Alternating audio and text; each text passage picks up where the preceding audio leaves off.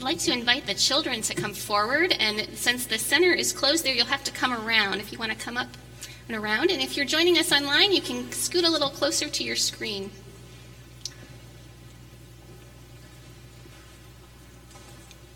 Good morning. It's good to see all of you this morning. I thought we might have a light crowd today with the kids, but you all are here and that's wonderful. I'm glad you're here. I want to tell you a story. Now, this is a story that I saw on a TV show, so it didn't really happen. But I thought it was a neat story. There were two teams playing a baseball game the pink team and the blue team. And it was the championship game and they both both teams wanted to win so bad. And they were playing the game and they got to the ninth inning and the blue team was up to bat. And if they just got one more point, they would win the game. And the blue batter got up and she hit the ball and it was a home run. It went out of the ballpark. And she started running around the bases and she got almost to second base and she twisted her ankle and she fell and she couldn't get up. It hurt too much. And the the officials in the game said, "Well, she has to make it to home plate or she doesn't get to win." And so you know what happened? The other team, the pink team, came up and they gathered around the blue player who had fallen and they picked her up and they helped her walk to second base and then to third base and then home. And they helped her win the game for her team. The pink team was really sad that they didn't win the game, but they were also really happy that they helped care for this other person. Sometimes when we follow Jesus, when we love and care for other people, sometimes we have to give something up. And sometimes that can make us feel a little sad. But when we help other people, when we love and care for other people, that makes us really happy too. Yeah.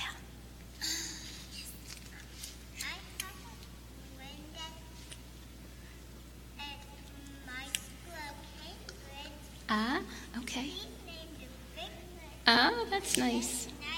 Okay. You know what? We're going to have a prayer. Can you tell me more about that later? Okay. We're going to have a prayer now. Let's pray.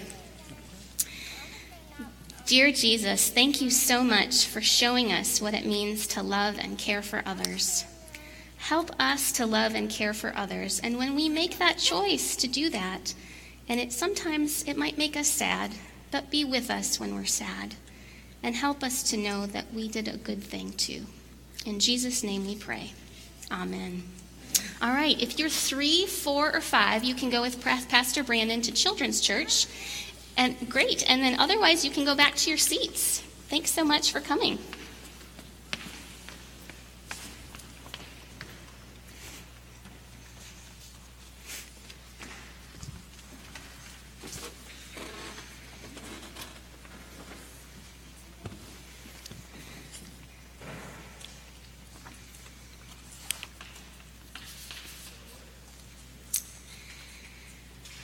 I want you to know that Pastor Brandon helped me out with this sermon this week. He let me borrow one of his, his books by A.J. Levine. I'm going to mention her in the sermon. Um, and the title of the book is The Difficult Words of Jesus. So when you're preaching on a text that comes about in a book called The Difficult Words of Jesus, you know that you have a challenge ahead. So would you pray with me? Oh God, may the words that I speak and the thoughts that we think be acceptable to you. For you are our strength and our Redeemer. Amen. When I was just out of college and living on my own, I decided to join a gym. It was one of those giant national chains with a really good sales pitch, really aggressive salespeople, and also a really long contract. Unfortunately, I did that thing you're never supposed to do with a contract. I skipped over the fine print, and I signed my name on that dotted line. If I had bothered to read it, I would have discovered that I wouldn't be allowed out of the contract unless I moved over 100 miles away from any of the company's many gym locations all over the country. And then I would have to prove my new residence was out of range with a copy of my driver's license sent via mail to the company headquarters. Well, not too long after I signed my life away, I found out that I had been accepted to a faith based volunteer program, kind of like a churchy version of AmeriCorps. I would be moving to a new city to work in a church, and they would provide me with housing and a stipend of $200 a month, which had to cover food and all of my expenses. As you can imagine, that was not going to cover the expensive gym membership that I had just purchased. And as luck would have it, that gym had a location right in the center of the city where I would be moving. I really should have read the fine print. Thankfully, I was eventually able to get out of the contract, but I learned my lesson. In case you didn't notice, there is no fine print in our gospel lesson this morning. There are no hidden fees, no buried caveats, no sneaky bait and switch. Jesus is very clear about it, what it costs to be his disciple. And frankly, I think it's probably one of the worst sales pitches I've ever heard. It's like he's saying, You want to be my disciple? Great. All you have to do is hate your parents, your siblings, your spouse, and even your children. But don't stop there. You have to hate your very life. And in case there's anything else in this world that you're attached to, you also have to give up all of your possessions. In return for all of that, in return for all of that, you get to carry a cross, a symbol of suffering and pain and death that might actually turn into literal suffering, pain, and death. Who wouldn't want to sign on that dotted line, right? Well, me for one. No, thank you, Jesus. I will pass. New Testament scholar A.J. Levine writes about how she's wrestled with this text. She says that her first thought is to reject the entire gospel. But, she says, I have enough respect for Jesus to know that it's unwise to dismiss a saying that on first or even second reading I find disturbing. She goes on to say that we do ourselves no favors when we look away or rush to another text. We've got to sit with Luke's Jesus, she says. We've got to sit with Luke's Jesus. Maybe there's no fine print, but it's probably a good idea to sit with Jesus and sort through this discipleship thing. So let's sit a minute. Many people have suggested that when Jesus tells us to hate our families, he means that we shouldn't love our families more than him. In fact, that's the way this text reads in its parallel in Matthew. Whoever loves father or mother, son or daughter more than me is not worthy of me, says Matthew, says Jesus in Matthew. The implication, of course, is that Jesus needs to be the first priority in our lives, and everything else can fall in line behind. In that way, when Jesus asks us to pick up our cross, our hands are free. We're not weighed down by carrying other priorities, and instead we're free to carry that cross wherever Jesus leads. But I have to be honest, that whole idea makes me a little uncomfortable. And I don't think it's because I'm lazy and don't want to carry that cross. I think it makes me uncomfortable because I've seen it used as an excuse for abuse abuse of self and abuse of others. I've seen people devalue and dehumanize and hurt others in a misguided desire to put Jesus first. I've seen people pick up the wrong kinds of crosses the crosses of overwork or false martyrdom because they only feel worthy of being called a disciple if they're miserable for Jesus' sake. Author Sarah Bessey reflects on one such example in the life and ministry of A.W. Tozer. Tozer was known for his writing and preaching, but also for his passion for God. He would spend hours alone in diligent study or laid out on the floor in private devotion and worship. He was always seeking more of God, and he seemed to have this insatiable hunger to be with God. And he was celebrated and praised for his faithfulness. But Bessey points out that Tozer was so consumed by his desire to follow Jesus that his wife Ada basically raised their seven children as a single parent.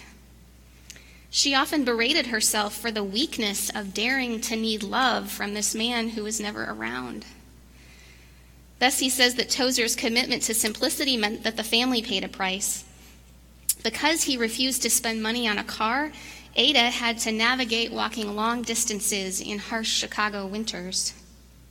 He refused to take a full salary, which meant that Ada had to take on the burden of raising their seven children in poverty, knowing that their circumstances could easily have been different. Bessey says he was unyielding, and he seemed to lack awareness of the price his wife and children paid for his devotion to God. As biographer Lyle Dorsett wrote, he had no inkling that his zeal for God's house was undermining his own. Is that what Jesus meant by hating your family? Perhaps one of the saddest things to me about Tozer's story is that at the end of his life, he's reported to have said that he had a lonely life. Is that what Jesus meant by hating your life? Is that what it looks like to carry the cross of Jesus? I don't think I can get on board with that. But maybe I don't have to, and neither do you. Maybe that's not what Jesus meant. If we sit with Luke's Jesus a little longer, we remember that he told us to love our enemies we remember that he told us to love our neighbors as ourselves, which of course implies that we should love ourselves. And we also remember that in the passage just prior to this one that we read this morning, Jesus tells a story about a banquet. The invited guests make excuses for why they can't come, so the host gets kind of frustrated and he goes out, he sends a servant out to invite all these people who are on the margins of society to come and enjoy the feast.